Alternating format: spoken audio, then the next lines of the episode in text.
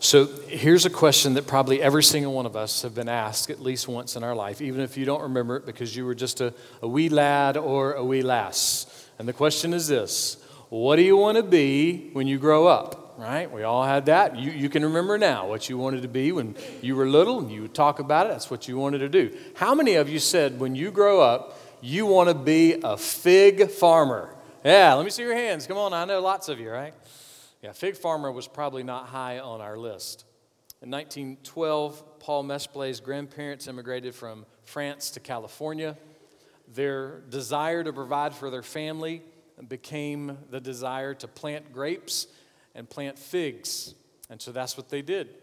Now, Paul had absolutely no plans to join the family business. He went off to college, got a political science degree, and that's what he was going to do. He was going to head into politics. But his dad got sick, and so he started helping out on the farm and he got hooked and he became a third generation fig farmer. Now, as a couple years ago, he was farming about 2,000 acres of figs. That's a lot of figs. This is what he said about how that figure kept growing. Yeah, I know. I paused. This is what he said about how those acres kept growing and growing. As my grandfather and his children, my dad and uncles, saw how well figs were doing, they planted more and more figs. Now, that's not hard math, right? Hey, these people are eating these things, we probably should plant some more of them. But let's just imagine that Grandpa Mesplay goes out into the field one day and he's walking through the trees and he finds one tree that doesn't have any figs on it. There's no figs. The figs are not there, there's no fruit on the tree. And then he remembers, you know what, this is the third year in a row that this tree has not produced any figs. What do you think Paul's granddad would have done if he found that tree with no fruit after three years in his field that was providing food and money for his family? Well, you may not want to be a fig farmer. You may not like figs. You may not like fig Newtons. You may not like fig jam. You may not like figgy pudding. You may not like fig soap or fig shampoo or fig lotion or sweet fig and pomegranate scented candles. You may not like anything to do with figs. But here's the thing what Paul's grandpa would have done with that tree has everything to do with your life and my life right now. Why? What does that fig tree have to do with us? Well, let's find out. Luke chapter 13, beginning with verse 6. And he began telling this parable A man had a fig tree which had been planted in his vineyard, and he came looking for fruit on it and did not find any. So, Jesus is telling a parable. A parable is just a, a story, a, an illustration designed to teach a lesson, or in the case of Jesus, to point to a divine truth. And so, here in this parable, he's telling the story of an owner who went out into his vineyard and started checking out his fig trees. It's his land, it's his fig trees, it's his charge, it's, it's his passion to be taking care of his vineyard. It's what he does. And so the owner gets out there and he finds that one of his trees doesn't have any fruit on the tree. So what does he do? Jesus continues the parable in verse 7. And he said to the vineyard keeper, Behold, for three years I have come looking for fruit on this fig tree without finding any. Cut it down. Why does it even use up the ground? So the owner turns to the keeper, the guy he's hired to manage the farm, and he says, Look, this tree, I've been walking by it three years now. There's no figs on it, there's no fruit on it. Just, just cut it down. There's no reason for it to be there. Now, let's just step into this parable a little bit. Imagine that the owner is one of your friends, okay? And you're standing there with the owner while the owner's talking to the manager of the farm and you don't know anything about figs, and you don't know anything about fig farming, you don't know anything about farming at all. But you turn to your buddy and you say, Hey man, I don't know anything about fig farming, but I did stay at a Holiday Inn Express last night, and I just want you to know that I think this is a really, really dumb, ignorant idea for you to cut this tree down. Now, you don't know anything about farming, so it's kind of foolish for you to give the owner of the fig farm and his farm manager advice on what they should do with the tree.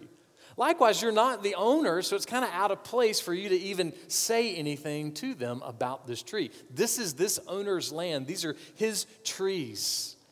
And if there's something wrong with one of his trees, he has the authority to deal with it. And one of the things he might do is to cut the tree down. Now, there's another option, though and the farm manager is going to give it to him. Listen to verses 8 and 9. Jesus continues. And he answered and said to him, Let it alone, sir, for this year too, until I dig around it and put in fertilizer. And if it bears fruit next year, fine, but if not, cut it down. So the, the vineyard keeper says, You know what? Give me a little time. Let, let me dig around and let me put some fertilizer down. Let, let's give this tree just another chance. Now, this parable is, is, is really hard to understand. I mean, it uses really big, difficult words like fruit and tree and cut and dig, you know, things that we can't understand, you know. I mean, we probably need a, a, PhD to even make our way through. Maybe we need to stay at a Holiday Inn Express to even understand what this parable is all about. No, it's not true, is it? You could have a PhD in agricultural engineering, or you could be in PE class with your second graders, and you can understand this parable. It is not difficult to understand. If you have a fruit tree that's producing fruit, then enjoy the fruit and keep the tree. If you have a tree that's a fruit tree that's not producing fruit, it is a fruit tree by name only. There's nothing else to call it. So, if a parable is designed to teach a lesson, what's, what's the lesson here? What's the truth we're supposed to see in this tree? Well, let's keep it in the, the context first. Now, who is it that Jesus is talking to? Well, he's talking to a crowd of folks. I mean, it's a mixed crowd. There's all kind of people in there. So, so we might say, if we use today's language, in this crowd, there were some Baptists and there were some Methodists and some Presbyterians and some Lutherans. There were some Catholics and some Charismatics. There were some traditional people. There were some contemporary people. There were even some non-religious people, some non-Christian, some non-saved people. This was a, a hodgepodge of folks. And so, in that mixed crowd, Jesus begins to communicate a story about a tree that has a fruit tree name but no fruit. That's the, the parable he begins to tell. And again, this is not a, a PhD dissertation, so let's keep it really simple. This parable is, is not hard to understand. Let's just match our characters a little bit. The owner would be God, the vineyard keeper would be Jesus, and the tree could be somebody like me or somebody like you. And also because of the message of the Old Testament, the message of the New Testament, because of the other teachings of Jesus, we also see that, that this tree really is kind of pointing to the Israelites. See, here were the people that, you know, in a sense, for, for about 4,000 years almost, had the, the hope, the promise of the Messiah. They were hanging on to this promise, this hope of the coming of the Messiah. And now the Messiah is standing right in front of them and they are rejecting him or they are ignoring him or they're saying, well, I'll, I'll just deal with him a little bit later. They had t shirts that said certified organic fig growers, but they didn't have any figs. And they didn't buy their land themselves. They didn't save up and, and purchase the land. The land was given to them by God. They got the best land, they got the best fertilizer. They got well timed sunshine and well timed rain, but still there was no fruit, nothing. And just like the fig tree owner that was walking through his vineyard and, and saw this one tree that for three years had done nothing, for three years at this point, these folks had heard Jesus. They had seen Jesus. And yet still they showed no fruit, at least not the fruit that comes from the true kingdom of God. When Pastor makes this connection between us and this tree. We live in a land of Bibles and liberty and gospel preaching. How vast are the advantages we enjoy. Few things are so much forgotten by men as the close connection between privilege and responsibility. We are all ready enough to eat the fat and drink the sweet and bask in the sunshine of our position as Christians. But we are very slow to remember that we are accountable to God for all we enjoy, and that to whomsoever much is given, of them much will be required. So let us awake to a sense of these things. We are the most favored nation upon earth. We are, in the truest sense, a fig tree planted in a vineyard. I mean, that sounds you know, like our nation today, right? But it's not. That's J.C. Ryle 150 years ago talking about England. A place where many of the churches are, are now hotels or, or bars or clubs. A place where statistics say maybe less than 2% of the entire population is really connected to the gospel. Ryle goes on to say this Let us not forget that the great master looks for fruit. Looks for fruit. So, what kind of fruit is God looking for? Well, if I've got my botanical pomology right, one fig actually has a lot of little hard shelled fruits inside of it. So if you get one fig, you're getting one big fig with a lot of little tiny fruits inside of it. These little hard shelled seed fruit are all inside of there. And so the gospel teaches us throughout the scriptures that when we look at the fruit that God is looking for, it's, it's one big fruit, and then there's a lot of little fruits down inside of the one big fruit.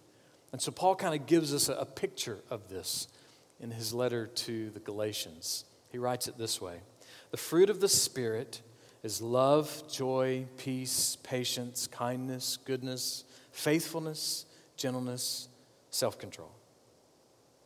So, so, all of those fruits inside of the, the one fruit, you know, if you read your Bible, you'll notice it says the fruit of the Spirit, not the fruits. So it's, it's all these fruits, and, and they're in the one fruit, so to speak, of salvation, the one fruit of the Spirit working in our lives. And so, according to the language of Scripture, God looks for all of this fruit. He doesn't just look for one of these things, he, he looks for all of these things. Sure, some of them will be stronger than others, but, but if we're going to wear our certified organic fig grower t shirt, if we're going to wear our Christian t shirt, then, then these things have to be seen somewhere, sometime in our lives with, with some consistent basis. I was somewhere this week and it was packed and it was crowded, and there was a long line of people waiting and I was off to the side. I was already sitting at a table, and, and the line just never, never went down. I mean, people were just constantly coming in. But the workers were, were doing a great job. Uh, they, were, they were getting people through as fast as they could and being really nice, and, and, and there was no problems. And, and I happened to glance up, and, and I saw a guy that came in the door. You know, he just, he just had that look. Man, he was in a bad mood. And I just went back to, to doing my work, and, and the line kept going. I looked up, and that guy was gone. I went back, kept doing my work, looked up again. He appeared again, showed up in the line. And so he finally got up to the counter. And when he got up to the counter, he, he just did that thing where he started getting loud. He's just loud and he started being rude and, and he was mad. He started demanding to speak to somebody higher than the manager. And it was that moment where you kind of look around the room and everybody in the room has that look on their face, you know, like, oh this guy's being a rude jerk. Oh, I don't want to be here. And he was. He's being really rude. And of course, it richly blessed my heart, and I'm sure blessed his pastor's heart to find out that he was wearing his Southern Baptist Church t shirt as he was being so rude in the middle of this place. See, he, he had the fruit tree name, but there was not any fruit Now, if, in case you think I'm being unfair, let's, let's just tender this a little bit. We're all going to have a bad day, all right? We're going to have more than one. So here's just a little bit of advice. When you're having a bad day, just stay at home, okay? Just, just stay at home. And if you can't stay at home, then go to work, stay in your office, all right? Just, just don't go outside of your office. And if you have to go out of your office, then, you know, just, just be wise. But listen, if you're having a really bad day, don't go to places that have lines, all right? Don't go somewhere where you would have to wait. Just don't, don't do it. Don't go through the drive through that you know has two lanes and 50 cars. Just, just don't go there. You know, if, if we're having a bad day, let's just be wise and work through it, pray through it. But don't, as believers, let us not take our bad day out on the world because we'll have some from time to time. So the name of the fruit tree was there, but there just wasn't any fruit. So, so let's kind of think through this whole picture of what these fruits are so that we don't just kind of read through a Bible verse and just think, oh, well, I know what those words mean. So just we're going to hit these real quick. Uh, Paul gives them to us like this. First, he says the fruit of love. Now, this is not movie love. This is not romance novel or chick flick movie love. This is not what this is. This is love that is marked with unselfish affection toward other people. This is a love that says, I'm going to love my neighbor in the same way that I love myself. That's the love we're speaking of. Next, he says the, the fruit of joy. This is not just a, a temporary emotion of pleasure, not just something that you enjoy for a moment. This is joy that is content in the gospel. This is joy that's content in God. And so, therefore, the contentment in God spreads out regardless of what circumstance you're in. Next, Paul says the fruit of peace. This is an attitude of calm because you know you're saved. That's kind of a big deal. This, this is a, a picture in your heart and your mind. I've been rescued by Jesus, so I can be calm. I can fight through the stress and the anxiety because I've been saved. Next, Paul says the fruit of patience. This means we're not quick to anger. We're, we're actually quick to be compassionate. We're quick to be gracious. We are quick to be willing to put up with a lot before we start complaining or arguing. Next, Paul says the fruit of kindness. This is a genuine desire to, to care about people, to, to help people. It's, it's a desire to, to show hospitality. It's just, just to go out of your way to be kind. And the next one, the next fruit is similar the fruit of goodness. This is, is being thoughtful, like a unique way of being thoughtful. It's, it's this you're, you're thinking about how good God is being to you right now, so how can I be good to others? I have power, I have electricity. What can I donate to the hurricane victims? You know, I, I have what I need. Where is someone who doesn't have need? Goodness is seeing God's goodness in your life and uniquely trying to be thoughtful and be good to others. Then he says the fruit of faithfulness. This is loyal, dependable, reliable.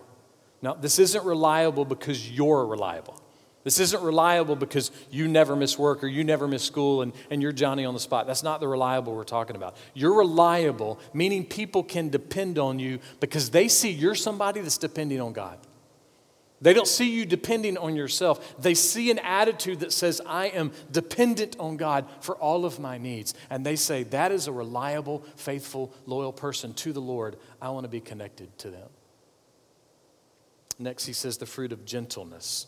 This is just a, a sweet spirit, a sweet attitude that is seen in, in any of the daily difficulties of life. Again, hang with me because we don't do these perfectly. But, but it's just this, this picture that when we are gentle, we're not going to be quick to be harsh. We're just not. We're not going to be harsh first. We might be harsh later. Hey, I got four teenagers. Every now and then I get a little harsh, right? But it doesn't need to be first. Harsh first is, is not the fruit that God has put into our lives. And then one more self control.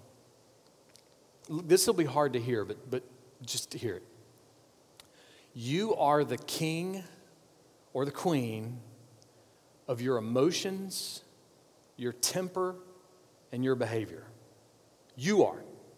You're the king or queen of your emotions, your temper, your feelings, and your behavior.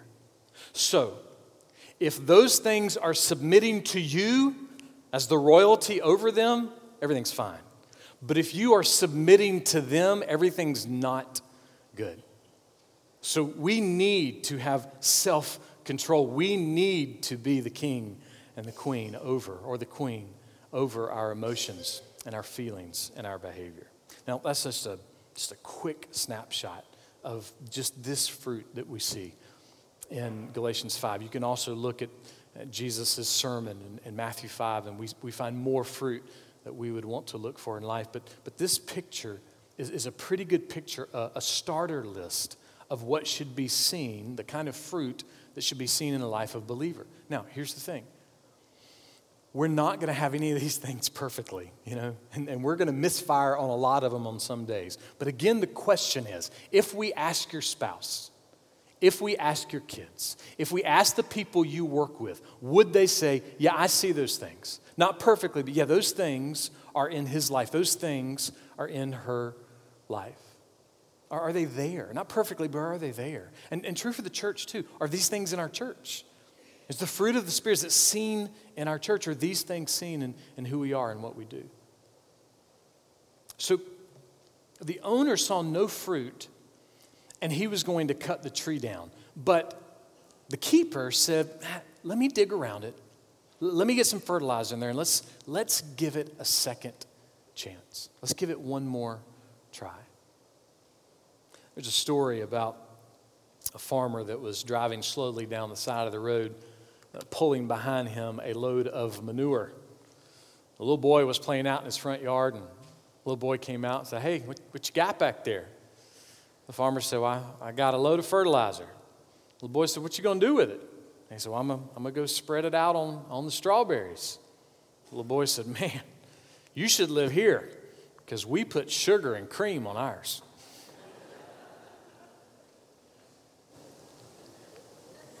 Sometimes the fertilizer that comes into our life, we don't like it, do we?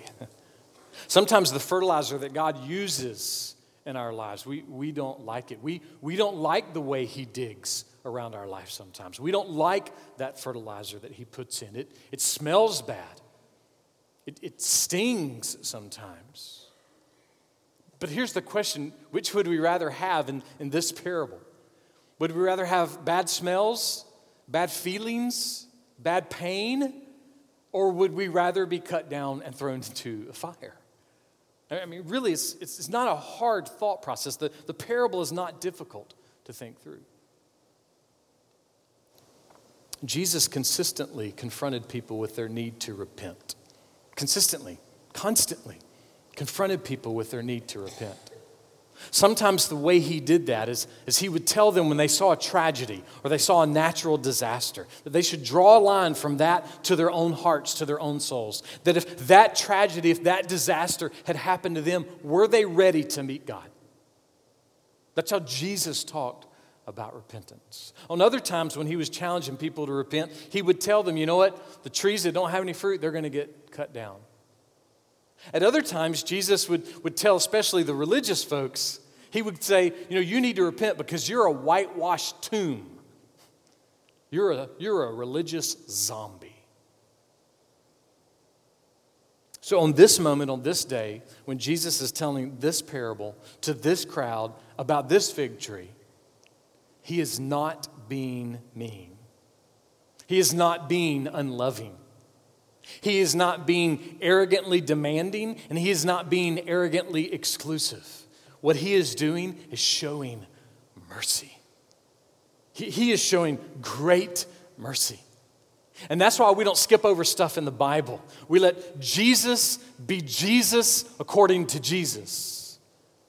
And these are the words of Jesus. This is how Jesus talked all the time. It was consistently part of his language. Repent, repent. But it was always with mercy. I want to show Jesus is still showing mercy today. He's showing mercy right now. If you are not a Christian, then Jesus is mercifully saying this to you today. John 3, verse 16, the Amplified Version. For God so greatly loved and dearly prized the world that he even gave up his only begotten unique son. Why would God do that? So that someone who is not saved would know this.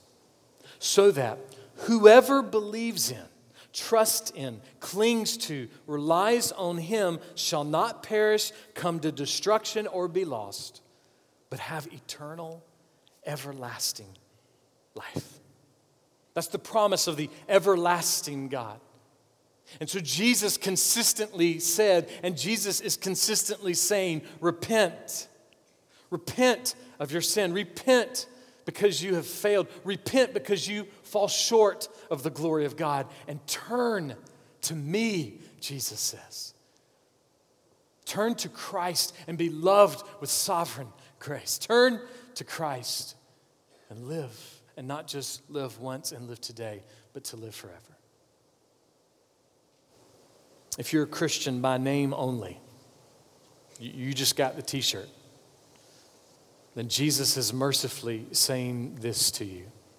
Matthew 7 21. Not everyone who says to me, Lord, Lord, will enter the kingdom of heaven, but he who does the will of my Father who is in heaven will enter. That's what Jesus says. And if you're a believer, if you're a true follower of Christ, then Jesus mercifully says this to you today. John 14, 21. He who has my commandments and keeps them is the one who loves me. And get this. And he who loves me will be loved by my Father. And I will love him only in the sanctuary on Sunday morning. Is that what it says in John 14? No. No, Jesus is, He who has my commandments and obeys them, that's the one, the, the fruity one who loves me. And the one who loves me, my Father will love, and I will love him. I will love him, and I will love her when their spouse is awful. I will love him and I will love her when their kids are rebellious. I will love them. I will love them when they lose their job, when they fail the test, when they get kicked off the team. I will love them when they have to wait in line and everything is going wrong. I will love them when the hurricane bears down on their life. And I will love them so much that if they lose their life, they will gain eternity. But that's Jesus. That's who He is. His love never fails, His love never ends, no matter what our moment may be.